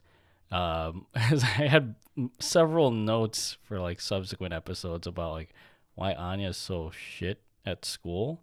But yeah, it's, it's because she's young and she doesn't know. She's trying to learn something that's Right. above her grade level, technically. Right. In mission seven, the target's second son, Anya begins feeling both the pressure of keeping up her My Eden Academia studies and the subtle pressure from Lloyd to apologize for Damian for using him as a human punching bag, though he has developed suppressed feelings for her as a result. Yor, however, helps her faux husband to realize the strain he has put on Anya and eases up while reflecting on what it feels like to have a family. It won't be too late for our super spy to find out, though, as with the arrival of Yor's brother to the story, Lloyd will soon get a dose of a very finicky part of the family dynamic in laws. This was a fucking wholesome episode for so many reasons. Uh, first off, we see Damian developing a crush on Anya, and I loved how we see all of the earlier moments of Anya again from Damian's perspective, and she's looking cute as fuck with those puppy dog eyes. I'm like, that is great. He, as much as he wants to deny it and and not make it true, he is definitely crushing hard on Anya. Yeah, it's that kind of like a I don't know if you'd call it puppy love thing, but just seeing young kids, young love, yeah, get flustered when they don't know how to deal with feelings of romance. It's so cute. And then poor Becky, when she was about to eat her lunch, and then Lloyd called her into the office, and they had that little moment right before they they change um, to I think after school, where she's like, "Who the fuck called me into the office?" She's like, "Hello, where are you? You called me down here, and no one's here." Oh yeah, that's to kind of give Anya a chance to apologize. Right? Yeah. and Lloyd is proud of Anya for her genuine apology, but of course, the plan is still ruined. So he pushes her in the latter half of the episode to study. And let's be honest, many of us have been in that exact situation where our parents force us to sit down and try to learn something for school. And it becomes frustrating and you just break down or give up. I have been in that position many times with my dad trying to explain economics to me or other math based things. And I'm like, I don't fucking get it. It's so frustrating. And then I think Yor was also trying to help Anya learn division um, by splitting like the a gingerbread. But then she started to just realize like the number five looked like an S or something. So like her like Yor obviously is of no real help to Anya's study session. But yeah, this this brought back some memories. And Anya's arguably under the most pressure in this family. The entire mission rides on her success, and Lloyd is pushing her for the sake of the mission, right? Like he hasn't gone overboard yet, but he is pushing her, and she wants to make Lloyd proud, but probably at the same time doesn't want to fail because of world peace and the fact that she thinks that she'll be sent back to the orphanage. Plus, as we mentioned earlier, she's younger than everyone else at her school, so she's learning material above her capacity all while being bullied by Damian. Like she's got a lot of shit that she's going through. And again, all of it is delivered in a very comedic way, but when you kind of stop and think about what she's going through, it, you kind of feel for her. Like she's got a lot riding on her shoulders. Yeah, and I like that Yor kind of helps Lloyd get to this understanding that like again Anya's just a kid like you're you're basing your entire mission and putting it like putting it on her shoulders but like as you were saying there's there's so much pressure with that that you can put on a, a on a young child. And so like Lloyd starts to understand that and realize that like Anya is not an agent. Again she's just, she's just a kid but that he needs to have that nurturing nature as well as that kind of pragmatic nature with her um, and I think he also just kind of ties that in with his job as a as a super spy agent or whatever. That it's sometimes the the mundane missions that make a true spy, like getting from point A to point B in a kind of slow, calculated way instead of like just going in guns blazing. I guess like you gotta work up to that moment. And Lloyd does have a lot of cute moments at the very end here where he tells Yor that she's not a stranger um, or a member of another family, but the wife of the Forger family. I'm like, oh, that's so fucking cute. And then he goes to check on Anya and realizes that she fell asleep trying to study and then puts her in bed um, and says he'll record her show and he looks so proud of her. And then it was so funny when she mumbled in her sleep about you're not killing lloyd and he's like what the fuck kind of dream is she having? His face too the way they animated it it was like very subtle but he was like what the fuck? Um, i thought that was great. Or is that a hint of things to come? Uh, yeah, that's that's some foreshadowing right there. And then Lloyd thinks to himself that he's been tasked with being the ideal father for the mission, but then you see him start to want to be an ideal father instead for Anya's sake versus just for the sake of the mission. And then comments um, that he wonders what a real family is is like, and I think that hints again at his backstory where he himself is an orphan. And then I think we get that soft introduction in the post credit scene to Yuri. Yes, and speaking of Yuri, in Mission 8, the counter secret police cover operation, Anya's still shit in school, so our attention turns over to Yuri, Yor's younger brother and hush hush member of Ostania's secret police, with quite the float like a butterfly, sting like a bee charisma. In his first visit to the Casa de Forger, Lloyd quickly discerns of his brother in law's true nature, but Yuri in turn tears Lloyd a new one with his drunken protectiveness of his older sister and threatens to annul their marriage unless they kiss kiss fall in love right in front of him. Well, well, well. Yuri is a siscon. he loves his sister, but I guess they lost their parents when they were very young and she supported him, so he wants to be the one to protect her, which I, I can totally understand. Um, and, and watching their flashback was really intriguing because she comes home covered in blood in these flashbacks, and similar to Lloyd, Yuri doesn't really think twice about it. And it's sort of sad though because she must have fallen into assassin work as a kid or somehow got like looped into it just to support her brother. So again, like everyone in the Forger family has a really rough upbringing or a really rough backstory. And I'm impressed with how the show seems to again keep the comedy going the majority of the time while still infusing these dark or sad plot lines and very much that was the case watching these flashbacks between Yuri and Yor. And you know, like with Yuri, he might. We saw like in the first half of the episode, they kind of play the good cop, bad cop role with the them interrogating that suspect, and then you think like Yuri's the good cop in this case, but he quickly turns into a ruthless kind of torturer um, under the friendly facade, and I think that's coupled with how he is willing to do anything to protect I think both his country and his sister, um, which is why he lashes out at Lloyd so much. And one of my favorite scenes in this episode is I think there's like a news about like political diplomacy on the TV that's kind of juxtaposed with juxtaposed with Lloyd and Yuri shaking hands after meeting for the first time and just being very wary of each other. So it's kind of mirroring like what's going on news wise with what's going on in this situation. Yeah, that was really good. And I, I love the dynamic here because you've got Yuri, who's looking for Agent Twilight, who he sees as the enemy to Ostania, which is their country. You've got Lloyd, who realizes that Yuri works for the enemy to Wise, right? Or whatever, like the secret police that, that yeah, Yuri's a part of. It's like the state security service. And then you have Yor, who's trying to keep her fake marriage of all things a secret from Yuri, and then her assassin job a secret from Lloyd.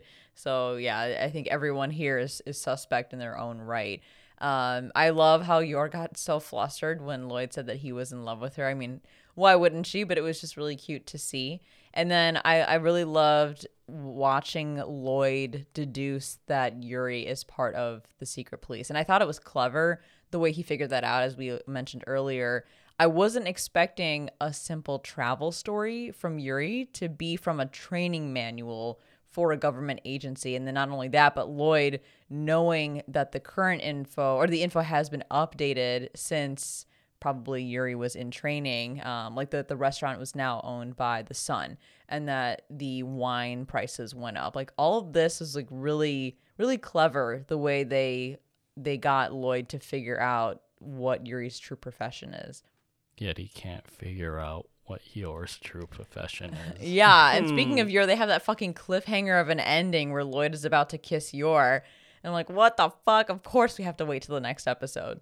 And it doesn't even happen in the next episode. Spoiler. but I also just love that he was able to think in the like what 0.1 seconds of like a of like a plan to show like Yuri what like like if they were truly in love. Wait, what was it? Like he he thinks up the plan to kiss Yor in like 0.1 seconds. I think they established that in the final scene. Oh, oh yeah, yeah, yeah. I remember now. Yeah. Like I, I like how it's just a very minuscule amount of time where I think he like had so many thoughts going in his head and then he comes up with this plan. Like I don't know what I if I could think of that in like half a second. It shows how 0.1 seconds. how like superhuman Lloyd's thought process is. I mean, he's got like photographic memory and all of this stuff. He he's extremely knowledgeable, which again is probably not super realistic, but for the sake of of his character, it, I think it makes perfect sense. In mission 9, show off how in love you are.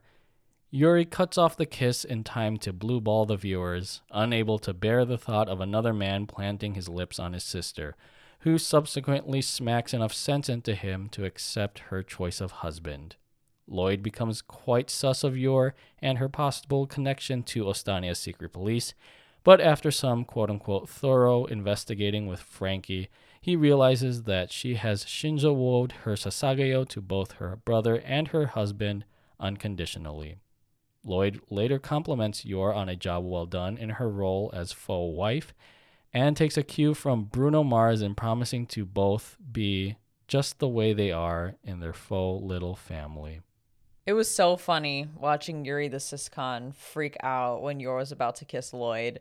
And then Yor panics and tries to slap Lloyd, but he dodges it at the last second because, of course, he would. He's a skilled fighter. Mhm. And then she ends up hitting Yuri instead. Like the whole scene was ridiculous and hilarious. I think honestly my my favorite part isn't even them almost kissing each other. It's Lo- just seeing Lloyd very subtly just kind of like tilt his head to the left so he doesn't get hit by Yor's like insane power powerhouse of a punch. Like that was just so great. Yeah, very, very well placed uh, comedic timing in this episode, um, and yeah, we we see how much like I think how like drinking is just not not a habit in this family, but like it puts this family in a like very very weird personality.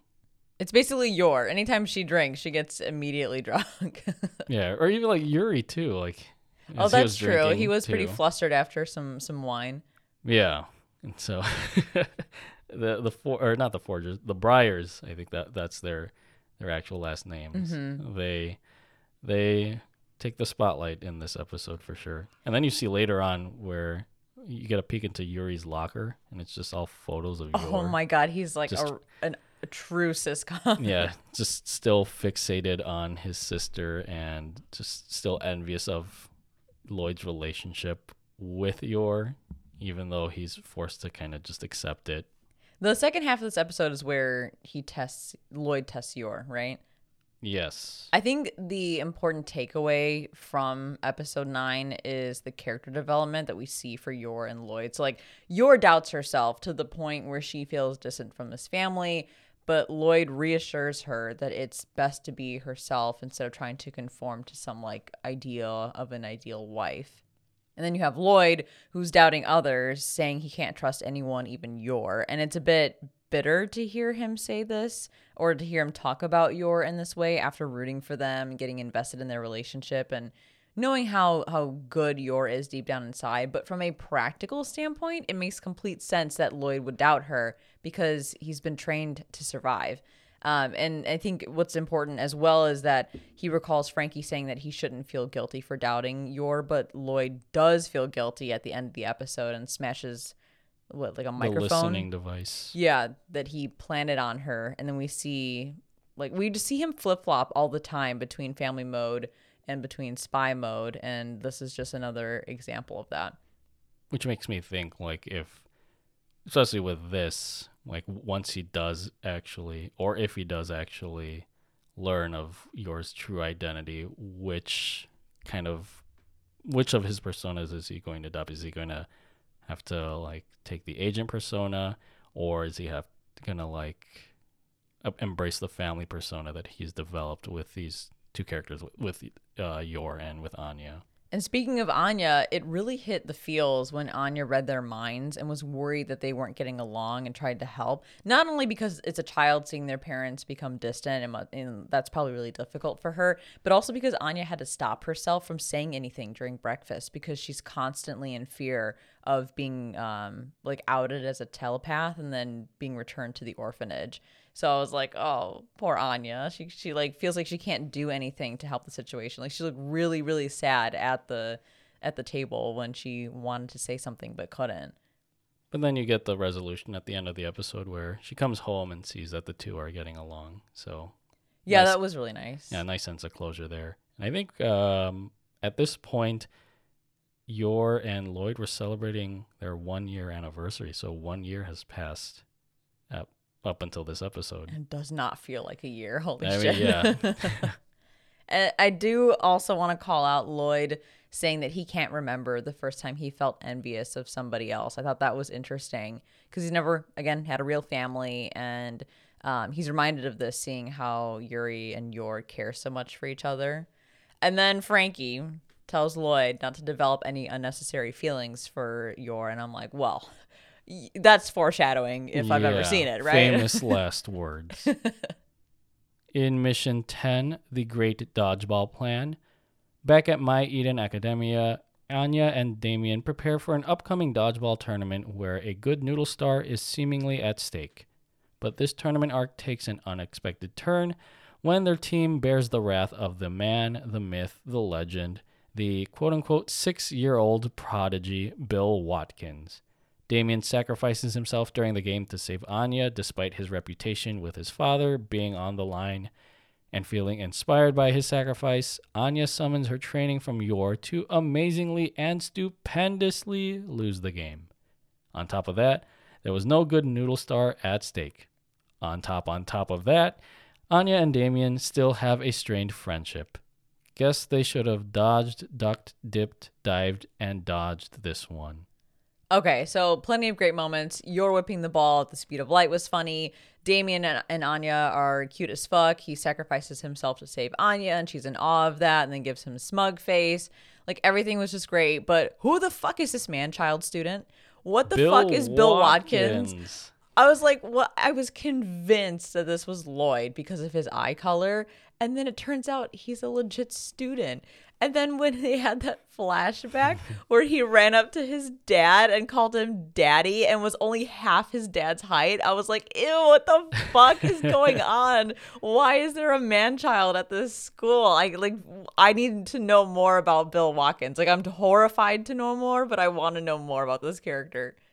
See, I need to know more of Bill Watkins, Will Bill Watkins, but I also just need more of Bill Watkins because he was the he was definitely the highlight of this episode, and which is kind of like the biggest dodgeball tournament we've seen in anime since Hunter Hunter. but man, that was just that came out of nowhere, and I loved I loved his his sort of cameo in this episode. Like forget Damian's one henchman kid who has like that really tall hairstyle that looks like something an old lady would wear. I want to know more about Bill Watkins. Let's yes. swap that kid out for Bill Watkins. Let's let Bill Watkins join Damian's entourage because I don't know what the fuck's going on there with Bill Watkins, but we need more of it. I think like it was just the show's way of kind of establishing that he is an OP as fuck character in this dodgeball tournament, but like he in turn thinks that Anya is OP because she can kind of read whatever moves he's about to uh, about to make during the tournament, and that kind of makes him go crazy. And then, I, you know, you have Anya kind of fucking up the the moment at the end, which could have secured a win for her dodgeball team. And then I think it was like from she was like a, a the Starcatch arrow. It was like a killer shot that she had learned from Yor, and then it ends up being a dud. And I like how she says like everything Mama teaches me is useless at the end.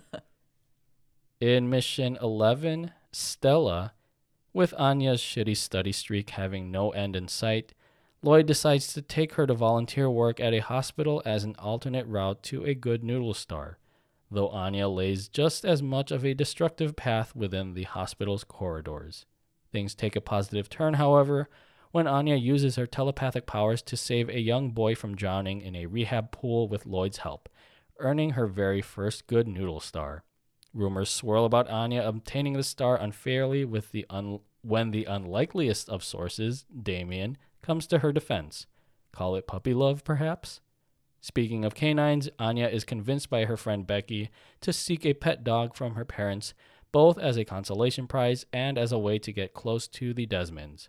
My gut tells me that it will be the big white floofer at the end of the episode with a photographic memory of things he didn't photograph. I want to get a little serious um, real quick about episode 11. I think the most important part of this episode is also the most educational. Finally, we get a realistic representation of a child drowning and a character explaining why no one noticed. Most of the time, drowning is not accurately portrayed in media. Um, I, I believe it's not common for a drowning victim to actually be flailing around in the water making a lot of noise. Like usually their body kind of seizes up or freezes up and you don't notice that it's even happening. So i was very surprised at how again not only they portrayed that kid drowning in this episode but that lloyd actually took a moment to explain why no one realized it was even happening. And we'll share a link in the Discord um, on how to spot drowning because I thought this was really great that they they called this out. Yeah, I didn't even know about all of this until you know Lloyd, being the encyclopedia of knowledge that he is, just imparts very important, like a very important PSA for everyone on how to spot how to spot drowning. It's a great moment for Anya too because she has one of her first realizations that her powers can be used to help other people and may not be all that bad. But even in a moment of panic, even in an emergency when someone's drowning, she's still scared to reveal her powers to to Lloyd for fear of, you know, being outed or something bad happening to her. So at least she got that little bit of um uh, a little bit of happiness that she was able to help someone using her abilities. And I hope we get more of that. And we did get a lot of the, like, uh, her kind of matrix scene where she like is walking or like running through the hospital halls to save the crutch kid. I noticed that there was just a lot of like these rotoscoped sort of moments in this episode, but yeah, I think it highlighted the intensity of her wanting to save this kid from drowning. And I know we're talking about a lot of important things with episode 11, um, but almost as important as the educational piece is the fact that they hinted at the dog character. I'm like, let's go. I want the dog. I know about the dog because I've seen images on Twitter. And um, I mean, if you go on MAL, he's listed as a character. so, wow. yeah, I mean, and I, I don't want to spoil his name, but he's got a fantastic name that just is perfect for Spy Family. And I thought we were gonna get his story in episode twelve. We we don't. Like Aww. they just kind of leave it there as a, as a cliffhanger. Uh, but I look forward to just learning more about this dog. And in mission 12, Penguin Park, despite toiling mercilessly under Wise's orders, Lloyd takes Yor and Anya out to the aquarium to quell his neighbors' concerns about their broken family life. And once again, Wise butts in unwisely by tasking him to retrieve weapon intel being smuggled via Penguin. Anya secretly helps her pretend Papa by pinpointing the penguin and having Yor pick apart the predetermined possessor of the package.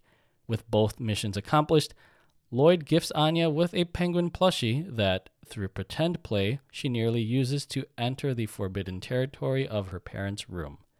After coming off too strong to reprimand her, Lloyd and Yor forcibly play along with their faux daughter to cheer her up and get her a nice helping of her favorite snack, D's peanuts. Ah, I see what you did there. so again, Lloyd teetering on that fine line of spy and father, and in this episode, we see him basically taking on side quests as he goes through his main quest. Side quests, and it's wearing him out. I mean, we've we've all been there. Um, and at the end of the episode, when he thinks at first that he wants to take some time off. He looks at Yor and Anya and remembers how important his job is, um, and how he what he does ultimately protects children and really everyone. And therefore, he doesn't want to take any time to rest because he realizes that time can be spent working toward the the greater good. and then he has to chase down a fucking penguin for that greater good to come about. Like, man, like when they showed the opening shot of all the penguins that he had to vet, it's like there's no way. but then again, Anya comes in with a save by using her telepathic abilities to get Lloyd and Yor to kind of coordinate in this mission. That's a that was a big reveal that she can read the minds of animals because if they're introducing a family dog, is she going to be able to read the dog's mind? Oh, I would assume so.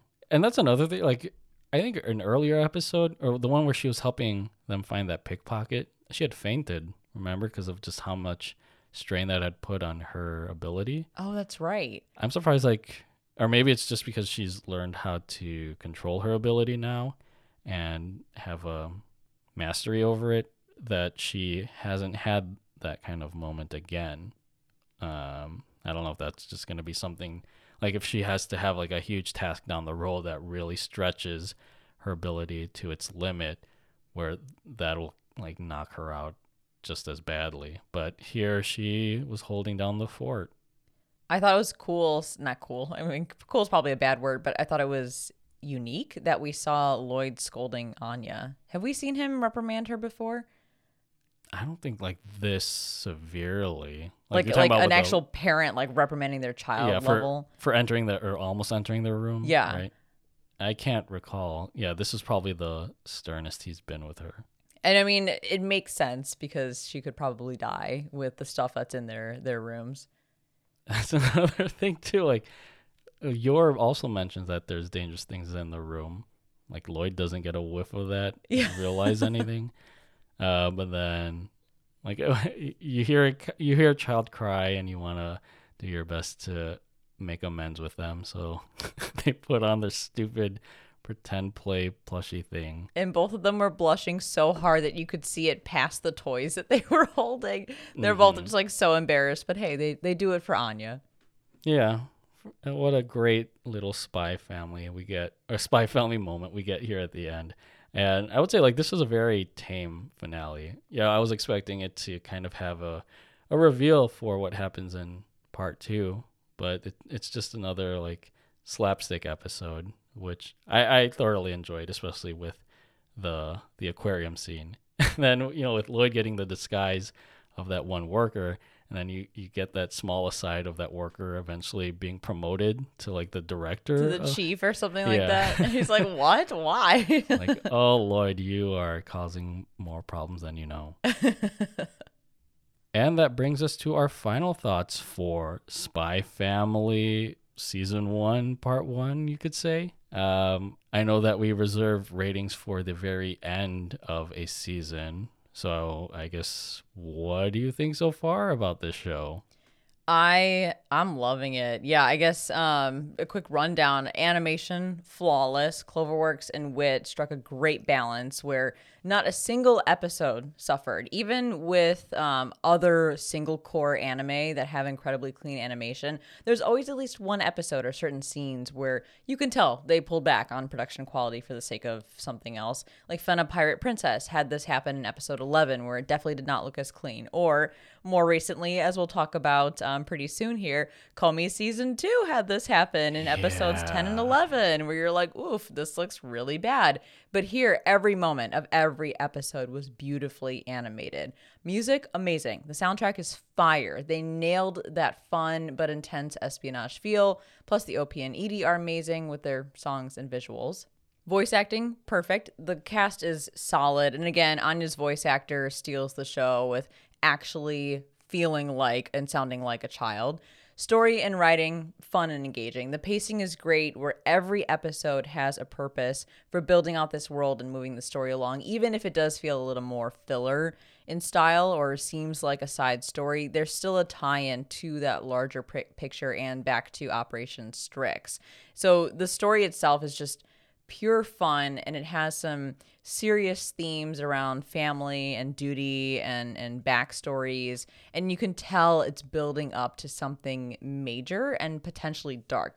Like can you imagine what's going to happen when lloyd and yor discover each other's real jobs and that they're technically on opposing sides, Mm-hmm. or what happens if Yuri finds out that Lloyd's Agent Twilight, or what happens if Anya um, realizes that she's been helping Lloyd to reach Damian's dad and that the truth about his dad ruins their family, right? Or what about when we find more uh, find out more about their dark past like lloyd as an orphan or yor losing her parents and raising yuri or anya i think was like experimented on with her telepathic abilities and lost her parents all of that is super super interesting and sure like this anime isn't some masterfully written body of work that will change the course of anime. But for the type of show that it is, which is an action comedy, this anime lands just right in all the right places and has come together so well. So, thinking about other shows like it, this one has had an amazing and very promising start with this first cour.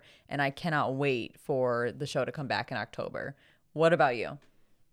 Overhyped. Oh Just my kidding. god. I'm kidding. I en- I enjoyed this show even if I wasn't part of the hype train. Uh, it was just a, a rousing action comedy about a dysfunctional family. Kind of reminds me of like a you know like that school group project where each member has different skills and motives and so no one's always on the same page, but they just do their best to manage. Um, I think with this first part, with the overall mission of Operation Strix, it was just moving a bit too slowly for me, uh, and the the kind of increased focus on Anya's role in this mission leaves very little to kind of learn more about like Lloyd or or Yor's stories. Like, I I figure maybe they could have tied in a mission of um like a previous mission that the two characters had done with these certain episodes um, that they had to undertake that ties in with what's going on in the current episode, just to kind of give more context to who they are.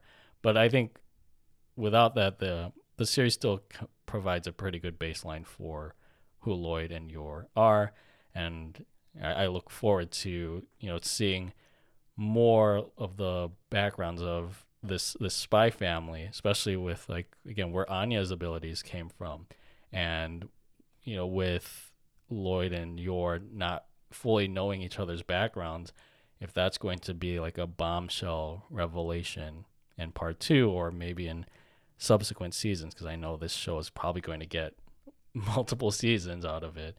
Um, knowing what happens with the big white floofer that we saw in episode 11 because i'm sure we'll see him very soon as well at least from the part two trailer that we watched we i think we get a glimpse of anya riding this dog at some point uh, and speaking of which it looks like from that teaser that we got things are getting spicier with it looks like a potential series antagonist on the horizon so i'm curious to also see like how this show is going to balance the that comedy aspect with the, the sort of drama that's going to come up in part two.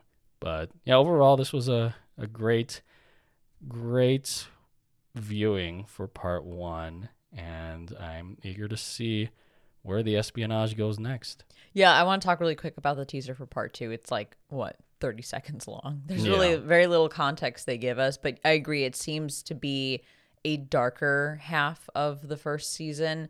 And like you said, they seem to be introducing a more immediate villain than the long term villain that we have, which is Donovan Desmond. Donovan Donovan Des- sorry, Desmond, yeah. Donovan Desmond. Um, and yeah, I, I think they're gonna they're gonna fully introduce the family dog in the next half, which is gonna be great. I can't wait. I want to say his name, but I don't want to spoil it. So if anyone's curious, just go on MAL, really go anywhere, um, and find his name because it's it's just a perfect fit. If you're well versed in the spy genre, I'm sure you can guess what the name is. Thank you, everyone, for tuning in to yet another episode of Strictly Anime. Hope you enjoyed our discussion around Spy Family Part 1, and we will definitely be back with a Part 2 review when that wraps up. Probably at the end of the year, if it's coming out in October, right? It should be a win- Fall. Fall. Is it fall? Winter? Fall? um, Fall. Wait, what? Yeah, because summer. Because winter technically happens at the beginning of each year. Yeah. Okay, yes, for fall, fall. 2022. so yeah, look forward to that. And thank you guys for tuning in every week to each of our episodes. Subscribe to Strictly Anime on your favorite podcast service. Join our Discord to chat with us. Follow us on Instagram at the Strictly Series and on Twitter at Strictly Series. And check out our website, thestrictlyseries.com. If you'd like to support the show, then head over to patreon.com slash the Strictly Series and tune into Strictly JoJo, our other podcast dedicated to JoJo's Bizarre Adventure. All links are in the description. Thank you so much for listening, and as always, stay safe, stay healthy, stay weeb.